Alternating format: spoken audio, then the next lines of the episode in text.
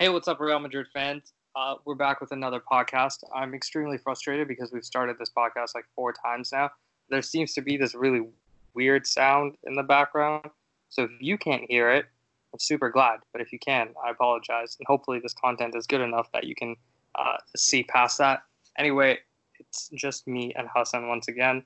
I mean, I say just, but it's pretty freaking cool duo. Today's podcast, we're going to be talking about the game against Valencia, which happened yesterday, and then we're going to take a look at the Champions League draw, which of course happened very, very early in the morning for me, and once again at a more appropriate time for Hasan. But I shall stop talking now. Hasan, your overall thoughts on the game against Valencia? Uh, first half was brilliant. You can't really not. There was, uh, I wrote it in my takeaways, which I'm sure about to go out anytime soon. Uh, the, the second, the, the second half was you just saw you saw them gradually kind of lose a grip of the game, uh, and I can I, I the sort of metaphorical word that I or metaphorical term that I used is it was like a, a phone box scrap. It was just like toe to toe, constant back and forth. They attack, we attack. They attack, we attack. Um, it, it was just like an all out dogfight uh, in the second half, whereas in the first, uh, press was perfect, counter press was perfect. Um, you had Benzema, Isco, and Modric operating in all the half spaces. Uh, it's making some wonderful sequences. Uh, Toni Kroos was absolutely monstrous with his passing again. I think he completed 100% of his 60, 60 or 61 passes that he made in the first half. Uh, Benzema was just everywhere. Toni yeah, Kroos perfect first three passes yesterday. Three. Yeah, that's bonkers. Like, I think he finished up like ninety-seven percent pass accuracy or something like that. I think it was like ninety-seven point eight, and I think he had like hundred and fifteen passes or something. Like, stupid. yeah, that's just ludicrous. It's just it's it's it's like not even abnormal at this point for him to be doing that. And it, uh, it that, sorry, go ahead. That's just because that's the standard we're at now. He's just he's so good as expected. It's amazing that he had that kind of a game, like that staggering statistic, because just recently, like I'm pretty sure everyone has seen the tweets circulating around the timelines, but there's an interview that um, Casemiro did, and he basically said something. I'm paraphrasing, of course, to the effect that Toni Kroos is the metronome of the team, and he controls how fast or how slow we play the game. And I was just like, and and it's so spot on. Like I'm not saying I'm like the perfect tactician, but like that's something I've said for a while. Like the game clearly flows through him, and like it's all his his doing. Like he pulls all the strings. He may not have the assist or like you know the perfect ball every single time. Most of the time he will, but it's just like it goes to show that you don't have to be on the stat sheet to be an effective player. And in Toni Kroos's you know case, he's the most effective player, and, and that's been happening for years. So it just goes to show, like you said, like just monster game, industrious, like German class. I don't know. You could go on forever pulling out a thesaurus and just listing off things that he's so good at. But I I found yesterday's game for me really funny because usually Madrid come into games and they kind of need like a kick up the ass and it takes time for them to get, you know, get shit in gear and like get things going. And they'll start very slow and lackadaisical and then you know, by the 35th minute, the last 10 minutes of the first half are pretty good. Then they go into the locker room, then they come back with the same bullshit again. And it's like, okay, well, what happened from the last 10 minutes of the first half to the beginning of the second half? And then once again, it takes time to get back into the game. But this one was the opposite for me. Like, yes, the first half was good, but I think the first 15 minutes were the best that Madrid had the whole game. Quick press, move the ball around so quickly. Like, Valencia could not get their foot on the ball, and even when they did, they weren't able to play out of the back quickly. Like Madrid were just there, like grabbing the ball again, cycling it through, you know, pushing it around, swinging balls over. Like it was wicked to see. But then it yeah, it was wonderful. Really yeah, it just broke down, and then Valencia started getting chances as well, and then they started going into, you know, Madrid's final third. And I think inside 15 minutes, the possession was like 79 21 or something stupid like that. Like it was at least 65 35. I know that much. But I was just like, okay, this is great. Like these are good signs. And then it kind of just teetered off from there. I was like, what the hell happened? It's a combination of things, I think. Um, obviously, Fede Valverde kind of showed why he's not a natural defensive midfielder. You saw he was often off to the right and a bit further advanced than he should have been. Obviously, that leaves a bit of a gap in the middle, which um, it just sort of it leaves players to make those runs. Uh, I need to highlight Ferran Torres as well because I think he had the beating of Val, not Valverde, so Varane and Carvajal uh, consistently every time he made a run at them. He was just so dangerous. Yeah, Um, that turn. I was talent. surprised he missed that shot. Oh my god! I was amazed myself. I, I literally looked at that. I was like, "That's going top bins, isn't it? It's just going to go straight in the top corner. No one's going to be able to stop it." Um, he shot it right at Courtois, and I was like, okay, cool, I'll take that. yeah, I think anybody would have taken that at that point because it literally looked like it was destined to be a goal. Um, yeah, he he just had the beating of Varane and Carvalho every time he ran at them, um, and it was quite scary to watch at times. You could see why Real tried to sign him three times. Um, he's he definitely looks like a talent who's going to become a serious household name in coming years. Um, I thought Nacho was okay on the left largely. I mean, I know his he lost a duel in midfield, I think, which led to the goal. Um, but by and large, considering it's his first game back from injury, uh, I don't think he did awfully bad. I'm going to say now, Isco was a total waste of space in this game, to be honest. Um, literally contributed nothing really going forward. Didn't contribute much in the way of dribbles, uh, key passes. Didn't really do much on the other end of harrying players out of possession, really. I mean, I know it's not his job, but just yeah, generally speaking, I just I don't think he did a lot in that game. He just kept, sort of giving the ball away very cheaply. So if anything, I'm, I was quite glad to see him subbed off where when he was. Uh, I would have done it at half time personally, but whatever. It's Zidane's choice, I guess. Well, he was Um, effective in that game, and that's coming from me. Like, like you yeah, said, he was just bad. He was just you might bad. Just played with ten men. Like, he, I don't think he did anything positive in that game. Like, It's strange, man, because like he had those two games like PSG and I think it was Alaves where he was really good, like absolutely perfect. And then since then he's just been terrible. Like to, yeah, the lack of a last games have been like just a been terrible. Yeah, So I don't know what what that's about. Whether it's just him like sort of still kind of struggling with fitness still, or I mean, it's kind of been a common problem in my opinion since 2016-17. Since he had that one season where he was brilliant every game. yeah, then 17 18 it was kind of like three good games and then three bad games and then two good games and three bad games it was like continual sort of one step forward two steps back and i feel like that's kind of been him since and then last season was a total write-off for him anyways because obviously he fell out with uh, well he didn't quite get the chance to play under Lopetegui because of injury and then Solari came in and just completely dismissed him to the curb um, and then when Zidane did actually come back in for those last 10 to 12 games, however many it was, he didn't really get back into the side then. So obviously this season he's been back and forth with injuries. And then finally got that first start against PSG, then again against Alaves, put two very good performances, as I said. But since then, it's just been like, again, one step forward and then two steps back. It's just it's strange. I don't know whether it's a, a fitness issue or not, but if it's like, if this is what he's going to do, I mean, it, what do you do with him? Do you move on from him in the summer? Like you, you know, it's it's one of those you can't really afford to keep a, a passenger in the squad, considering that are obviously looking at Van der Beek and uh, Paul Pogba. On top of that, you've obviously got Valverde in the mix as well, so it's going to get very populated in that midfield. And we kind of come back to that argument of it's it's almost like uh, James and Isco are fighting for their careers in the capital of Spain at this point in time. Uh, obviously, we know the Colombian is currently away on injury, but whether he comes back and gets uh, the chance to showcase his skills or not is the interesting thing, really. I think if I'm Zidane, I'm sitting him down until the start of the Copa del Rey when there's some relatively easy key, like easy games and teams Yeah, that makes sense. against That makes And- sense. the early stages of the competition. And until then, you have other kids like, okay, is it a bit weird to play Vinicius in the midfield? Maybe it is. But if you if you play a 4-4-2 or you have more fluid rotations, if you can actually map that out for them and strategize with them what it what exactly it is they need to do over the course of 90 minutes, I think that would be possible. I think one person better than Vinicius to put into a midfield role would actually be Rodrygo because I feel like his maturity and his IQ is just a little bit ahead of Vinicius. Like he It's a fair bit ahead, man. I don't even think it's a little bit. It's a fair bit, I think.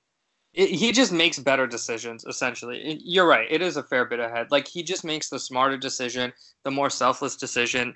I think Vinicius is a bit more of showmanship, which is great. I mean, like we all love to see it, but sometimes you just need more of a level head, and I think that's what Rodrygo does. I think if the coaching staff actually map it out for him and like sit down with him, show him tape, show him examples of what it is he needs to do, I think that would be like an interesting kind of rotation to have. Obviously, you don't start him there every game. There's other people who are more than qualified to start in a midfield role over Rodrygo. But just to just to quickly highlight how ineffective Isco was before.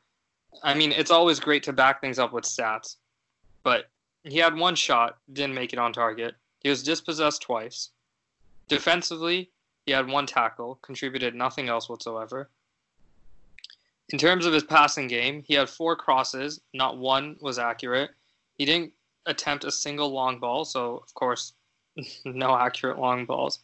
And he had 41 passes. Karim Benzema, Federico Valverde, Luka Modric, Toni Kroos, Nacho, Rafael Varane, Sergio Ramos, Dani Carvajal all had more passes than him. Thibaut Courtois had 27. That's nearly what is that? It's more than 50, it, more than half, half as many rather. I don't know why I said Yeah, like it's the same as Rodrygo, if I'm not mistaken. Rodrygo completed them at a higher rate as well.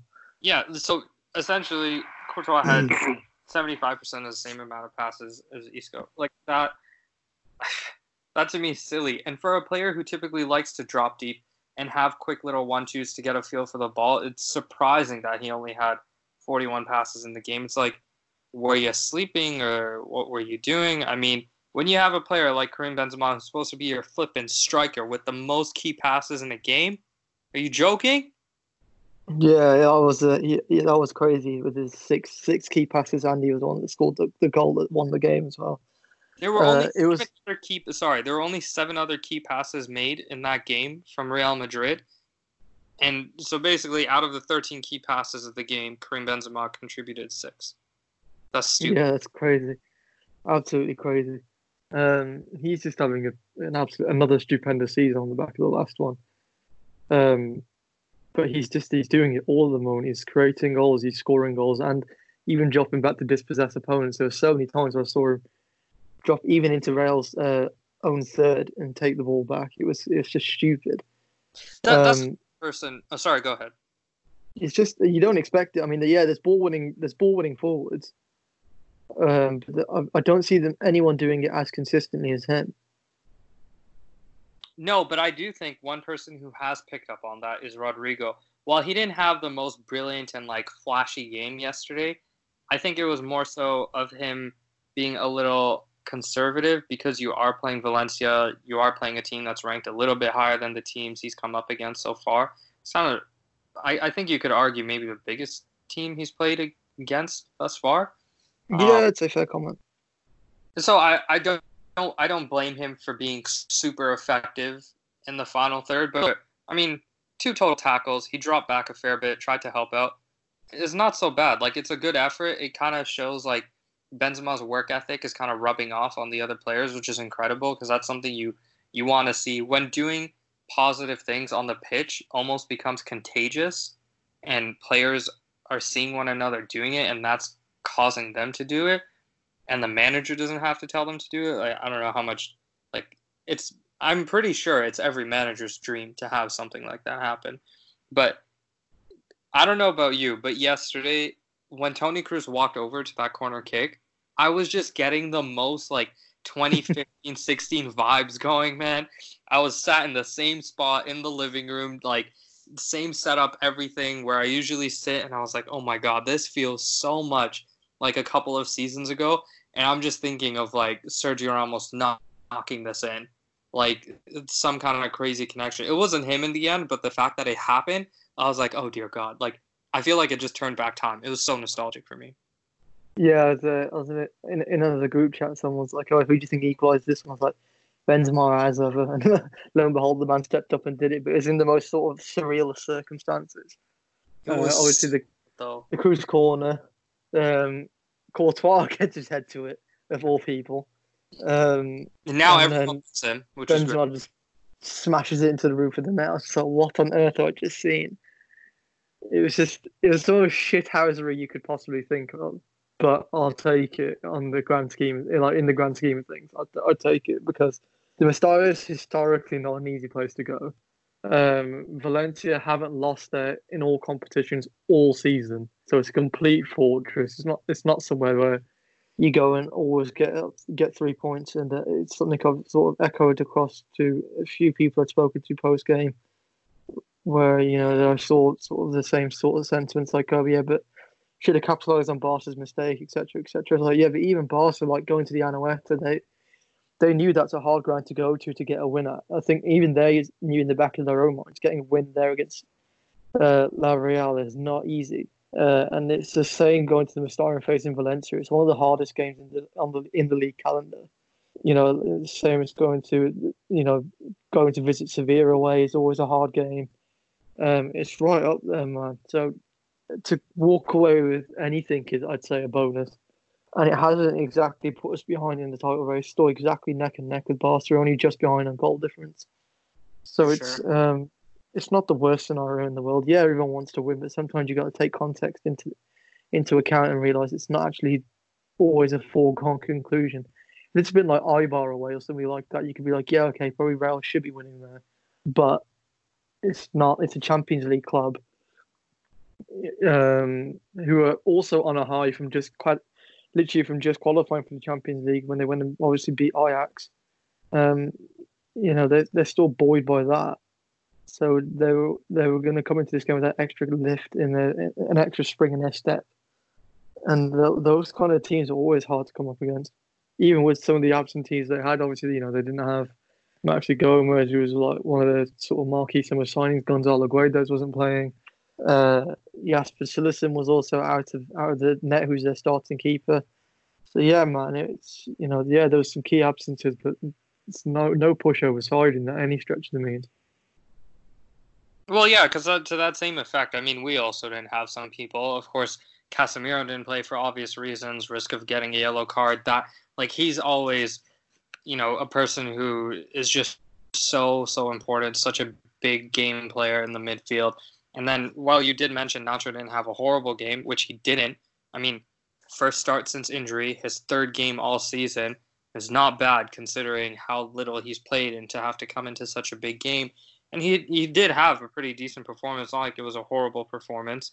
So I mean, good on him. Three interceptions, two clearances, and a block shot, and that's just defensively, including a tackle. It's pretty damn solid. I think the one thing though that you obviously missed then is having like someone who can actually advance the ball and get up the field. I feel like if Vinny had Ferland Mendy there to help him out, to you know for like quick interplay things like that, that would have been a huge bonus for him. Yeah, definitely would have been a bonus, but um, I mean, the same breadth. And I said this uh, again in one of my takeaways. I said this team's only going to get better given the absentees. So obviously you mentioned, you know, Mendy. You know, Marcelo is bound to be available soon again. Obviously, just after the Classic, he's been deemed officially out of that now. Uh, Eden Hazard still yet to come back. I think he's only just started back back into the gym. Actually, saw the photo early, which is great news. Uh, Casemiro would again be at the base of midfield, which would shore that midfield up a lot, you know, a lot more than what Fede would have done in the same position. Obviously, no disrespect to Fede, but he's just not, he's not Casemiro in that sense. So, considering all that and the fact that they still managed to put in that first half performance is really actually quite, quite impressive. Um, and to obviously come away with something from that game in that situation is also quite impressive. It is. I mean, impressive. if you compare that to Barcelona, Barcelona were thoroughly outplayed by uh, Real Sociedad, like quite thoroughly outplayed. Whereas we weren't really outplayed by Valencia for much of that game at all. There were a few moments where they were all over us, sure, but I'd say for at least sixty-five to seventy percent of that game, Real was you know the better side in that, and they definitely deserved a point at least in that game. I I don't know if this is a stretch or whatever, but I think it's fair to say those first 15 minutes, Valencia looked a little shell shocked. And I think yeah, they many, were they were literally getting strangled in their own half, yeah, like quite literally getting strangled. Many fans were also super surprised to see Madrid come out like so guns blazing, like right off the bat. you know, like I said earlier, usually Madrid take their time and like ease their way into a game, maybe tire teams out, kind of figure out what their defensive structure is like, and then work around or through that. But this game was just like, yeah, let's just get at it. So I don't know. I think in the future, though, while Fede didn't have the greatest of games, and I think that comes down to um, that. I think that just comes down to experience, though. Like that Casemiro role that he took from Xabi Alonso, like that's not a role that anyone can just come in, like any role on the pitch. But I think that defensive midfielder, especially the way Zidane likes it played, I think that's one that takes a, a little bit more uh, curating to kind of figure out and kind of just be on the beat every single time. Like just make sure you're getting things right. It's such a hard role to play because you are in the middle of the park, but you have to cover the length plus the width. It's almost like box to box minus the creativity, which I think can be a little bit harder because you need to be able to read the other team and like quick. There's no time to waste. It just goes against his nature, doesn't it? You can see it was against his nature because he just looked like he wanted to just spring forward every time he was in, in around the ball. Um, so yeah, I guess it's hard to kind of break that instinct. It is. I think that's kind of like the. It's almost like a young puppy syndrome. You know, like when you you have a puppy, yeah. like very excited and like super energetic. It always wants to play and like have fun, and you can't fault him for that. I mean, like first of all, it's not like the kid just showed up out of nowhere. He, he's put in all the flipping work required, and he's proven that he should be on the pitch. It's just playing that role is just going to take a bit of time and experience, and I think with that time, he'll be able to get the most out of his game. Because having a player who is able to you know be impactful while also feeling their impact like feeling their worth towards the common goal of the win or the title or whatever it is that's also super important because you could have a player who has all the skill in the world but if you play them in a position that they don't want to be in or they don't find any joy or enjoyment in doing then like what's the point? It's almost like a it really is a career. Like if you make a lot of money doing something you hate, it might be great in the short term, but in the long term, there's no point in doing it. Yeah, definitely, and that's uh, it's, it's a very sort of important thing to take in, take into uh, into account when obviously watching and making the idea that. Uh, I mean, so many people said that yeah, Fede can just automatically be the sub for Casemiro in coming years. Yeah, he can definitely perform there. I'm not saying he can't, but he won't be as effective as an actual CDM. That's the problem, and you kind of always run that risk. Uh, which is, I, I've said it in a few places, which is why I think they should prioritize getting an actual CDM instead of getting in, you know, midfielders they don't necessarily need. I, in my eyes, Paul Pogba. I don't think he's majorly important. I'd rather go in and pick up another CDM, um, and then bring in, you know, the likes of Van der Beek and you know Odegaard to shore up that creative gap instead of splashing 100 plus million on Paul Pogba and then you know potentially stunting the likes of Valverde because they won't get as many minutes, especially if they sign Van der Beek alongside him. Um, how do you how do you fit all these people in? You, you just it's not feasibly possible. So it makes more sense to get another CDM. Far more sense. You know, there's there's plenty on the market. You got Marc Roca, uh, who's obviously a, La Liga talent already. We've already seen him. You know, you got, I think is it, I'm not sure if I pronounce this right, Camavinga as well, who's you know getting a lot of headlines in France. There's plenty of you know CDMs out there you could pick up, you know, on the cheap. Not necessarily people who cost you a huge amount. Uh, that will be more beneficial to that position than Valverde would be. So it's just a case of, you know, prioritizing things properly in my eyes. Um, yeah, I agree. There, there's like literally nothing I can add to that. You got everything right on the head. I think the only thing that I would have to say is just save the money for Mbappe. Like, the, I feel like if I just comment more on Pogba, it's just gonna seem like I hate him. It's just I, I because I, I, I don't know. You've known we've known one another for a while. Have I ever been pro Pogba? I don't think I have. Like, I don't think my no, stance on that. I don't think either of us really have. Like, oh, yeah, I respect him. No, like that's a what he brings to the table, but yeah. I'm not. I'm just not sold. Mm. I don't. I'm not sold on the need. Yeah, he's a good player, but if you know, if I had to go start my own team tomorrow and I had like a stupid budget to play with, I I, I wouldn't sign Pogba either. Like I, I wouldn't. And it's not because I don't like him or I think he's a bad player. It's just it doesn't make sense the amount of money you have to cough up. But anyway, enough of that. Let's quickly go over the Champions League. That draw was this morning. Um, yeah, I was gonna pull up all the matches, but who cares about the rest of the matches? I'll pull it up in the meantime while you start talking about this Manchester City versus Real Madrid. Are you gonna go to the game, by the way? I'm gonna try if I can get tickets. I will definitely try and get to the Etihad, um, because let's be frank, they're probably not going to sell it out. They never sell anything out, so Really? uh, chances of no, their their attendance records are genuinely terrible. Um, Wow. they, I mean, they do things like offering. Uh, see, I'm not sure if you met, you've heard of it. There's an app in the UK called UNiDAYS. okay. um, where you basically get student, you get students get discounts on things. Uh, and Manchester City put tickets on there at fifty percent off in order to sell things out.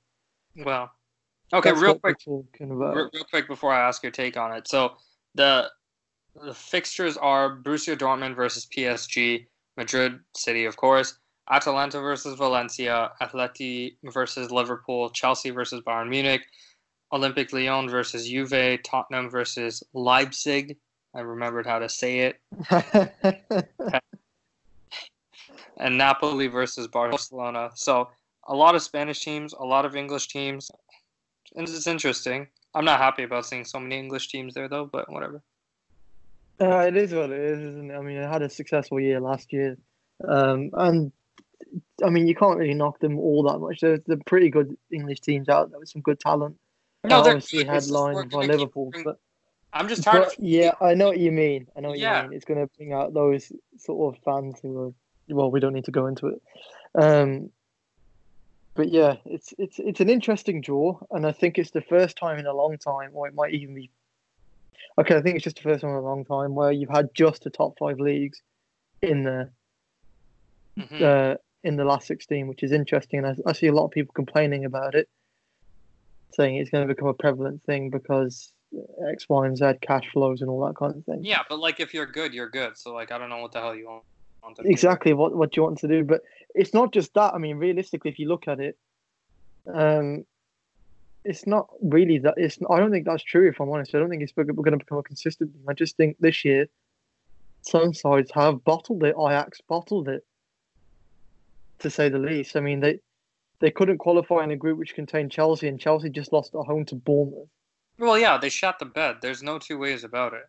And yeah, you could say Frenkie's not there, Matthijs isn't there, but like they still have a good team. I mean, Yeah, exactly. it's Um, not like it's a shit team relative to the group that they played in. I don't think there's many excuses for them not making it through. Plus, you, you had a solid amount of money from the sales of De Ligt and De Jong come in. You know, Yeah. well over 100 million. I'm going to go. I'm going to go with pounds because that's my native, obviously my native currency. But you know, well over 100 million coming for the sales of those two. Um, it's up to you to invest it, and invest it well.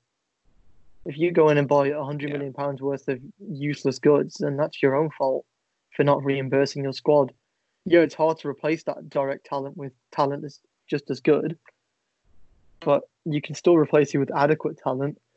Um, you know, the market's a big place, so yeah, I mean, that's again, that's their fault. I don't feel any sympathy at all for them, but yeah, focusing on the tie that actually matters, which is obviously Manchester City versus Madrid. Uh, City not performing particularly well this season, are they? Really? Not really. Um, I mean, yeah, okay, context. You can say, yeah, they've had a lot of injuries, etc., etc. But again, no sympathy. They are a side with an unlimited budget. They quite literally unlimited budget. Stupid amounts of money. Yeah, exactly. So you're telling me that they can't invest in a, a semi decent bench? Come off it, man. You can. It again. It's up to you to invest in talent that's good enough to back up what you've got. It's not Ah, my fault that you've got true. bang average players in that side like John Stones and Otamendi. Um. So, yeah, I'm not gonna sympathise with somebody like that. Um, in terms of obviously by that point, I think they would have had Laporte back. And I think Aguero should be back by that point. So obviously that will make it interesting. But by and large, I mean, City have not got the greatest record in the Champions League under Pep Guardiola, to be honest. Uh, I don't think they've gone further than the quarterfinals, if I'm not mistaken. I think you're right. Yeah, quarterfinals. Well, yeah. Pep's good, but Pep hasn't been good with City, so that's the difference. Well, it, the way, and I have this debate with a lot of people. Like he was brought in to win the Champions League. That's that's what he was brought there. That was the remit, hmm and he hasn't got anywhere close. I mean, Manuel Pellegrini went to the semis with an inferior squad. So, Yeah. project failure so far. Guess you could say it to a degree. Yeah. Um, here- here- sorry. So I mean, yeah, I, I, I, it's not like the easiest tie. I'm not going to say it's a complete walkover. Is it winnable? Absolutely, yeah. I mean, big game pedigree. Madrid are far superior. If you look across the team, generally speaking, I'd say Madrid is superior in most elements. I'd say they've got the better defense. Midfield, I'd say is better. Attack, you can argue. I'd say Uh, have a better attack on paper. The question Yeah, on paper, sure. Yeah, you know they've got Yeah. Bernardo Silva, world class. that, that's Leroy Sané, world class. Raheem Sterling, world class. Aguero, world class. The question is, can they string the pieces together come match day? It's, yeah, that and do they have the mentality for it? And I just don't think they do. Because if they Uh, if they go down a goal, like just like you said, mentality. If they go down a goal, do they have the experience and the know-how and the resiliency to come back? That's one thing this Real Madrid team has. Like, yeah, you can say Ronaldo's left, wherever, but if the core of the team that's won these Champions League and Champions Leagues in the last six years is It's just there. as important, man. It's It's, just still as there. important. as what It's Sergio. Ramos, Rafael Varane, Toni Kroos, Luka Modric, Casemiro, and up top Karim Benzema. Like that core right there is the reason why this team just pulls shit out of their ass when you least expect it and they get results. You look at Manchester City, some of the weird results they've had this season. You have a 2-2 draw against Tottenham. Like that Tottenham that fired Mauricio Pochettino. You have a 3-2 loss to Norwich City. Then you look inside the Champions League yeah, sure, they beat up uh, Atalanta, excuse me, the first time they met, 5 1. But then outside of that, they ended up tying them later on, 1 1. And then they also tied Shakhtar Donetsk 1 1. Then you tie Newcastle 2 2. You've lost to Liverpool. Credit to Liverpool. They've been freaking amazing. It hasn't been the, the greatest, brightest campaign from this team. And I think it was Gundogan who said, yeah, this, ta- this league is pretty much over.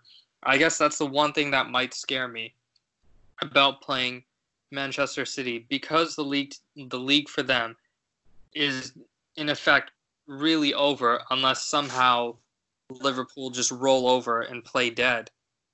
They might just put all their effort and attention into the Champions League. That would be the only reason Manchester City would scare me. And I think when we rank these teams in the last podcast before the draw happened, I think Manchester City was a team after Leipzig, of course, that I said I would like to face the most because they just seem to be in the greatest of shambles in comparison to the other options that were there. Yeah, I mean, compared to Liverpool, for example, who are at the peak of their powers, essentially. Mm-hmm. Uh, because obviously you got Sadio Mane, who's been in very strong form. Mo Salah's just finding that form again. Um, and you then you've got other players like Naby Keita, who's been chipping in with goals as of late. The back line is still pretty formidable. Van Dijk's still the best centre back in the world for me right now. Uh, their fullback pairing is monstrous, and they've got an absolutely world got an absolute worldie of a keeper in, in the goal. Probably the best keeper in the world right now, alongside uh, Jan Oblak. And yeah, you could probably still argue ter Stegen, given he's had a bit of a rougher season so far this year. Um, but yeah, they've they've got a very complete team, Liverpool, and they're a very hard side to come up against. Although I do think that tie against Atletico will be a tasty tie. I It do think. Simeone. I feel like Simeone's style of football is the kind of style that will cause them a problem. Um, but again, that's a, another argument for another day. But yeah, in terms of City versus Real, I just think Real just have the edge because they've been they've been to the you know the, the darkest elements of the Champions League and they've they've scrapped their way out of those situations. Uh, yeah, okay, they might be without Ronaldo now, but again, that core is still there, and that core knows how to win. There's not a single player in that champ in, in that in that City squad who's got that level of Champions League experience. And when their backs have been against the wall, they've they've uh, got down on their knees and, and thrown the white flag up. They they quit. Well, Um, I, I mean, so I don't like, think they've got it in them to dig deep and show some bollocks in that sense. well, they don't, and I, I'm not saying the the game plan is simple, but in my eyes, it's gonna come down to two things. It's just you can, I think you can quite easily overload the Manchester City defense with a healthy Carvajal and a healthy Mendy, if not Marcelo, and just stopping players through the middle of the park, having a strong Casemiro and Federico Valverde. It's just if you can just quickly stunt any kind of creativity or passing ability from Kevin De Bruyne or Sane if he plays or Sergio Aguero, I think that's just going to be huge. Especially Kevin De Bruyne. I think he is their version of Toni Kroos. Like he really just sets the team and he gets them going. I think if you just shut those guys down, those two or three guys down, it's just going to be like really stale performance from Manchester City because I can't see. Yeah, Gabriel Jesus has good footwork, but like I can't see him being the one who's just like the creative maestro of Manchester City. Like, no offense to him, I don't see that happening. Yeah, So- definitely not. He's a good player, think Gabi it's the Jesus, but Like, really, uh, Th- this team, yeah, don't this team doesn't have a lot to them. I, I really don't think they do. Yeah, definitely not, and uh, it's gonna be a, it's gonna be a, a good clash for sure. Um, but yeah, I, I think I think it is advantage Real Madrid in that. And that's not even from a biased stance. Biased stance. It's um, it's just No, looking at it, Yeah, looking at yeah. it, and looking at the context. I just think they have the better chance. I really mean it. Like player for player, if you look at the strongest starting 11s, I really do think that Madrid have the upper hand. Anyway, we're of course going to drop like a serious. I think this time, just this conversation alone has got me pretty hyped. So we'll drop a serious, like tactical analysis kind of podcast. Um, because I do watch a bit of Manchester City because my dad's a Manchester City fan. So it's probably another team that I can actually speak to, and I won't get slaughtered for it on Twitter. But yeah, I think that uh I think that wraps up this podcast. If you guys are interested, I actually, if Hasan you're down too, I wouldn't mind pre- previewing in one podcast or kind of just going over all the other um, matchups that are coming in the Champions League, like all the different draws. I think it'd be kind of cool. So if you are interested in that, let us know. Otherwise, we are going to be doing another podcast, which will release tomorrow, which is going to be on El Clasico, which of course is happening on Wednesday. And that's just going to be just about that. We're not talking about anything else. Of course, it's the biggest game of the season to date. So stay tuned for that. Also, I would really appreciate it if you could, however you listen to this podcast, if you could just drop a rating. If you don't like it, put whatever you want. If you love it, I'd appreciate the five stars and just drop a comment in the rating. I'd really, really appreciate it. Anyway, guys, thank you so much for listening. Stay tuned for tomorrow's podcast. And as always, Hala Madrid.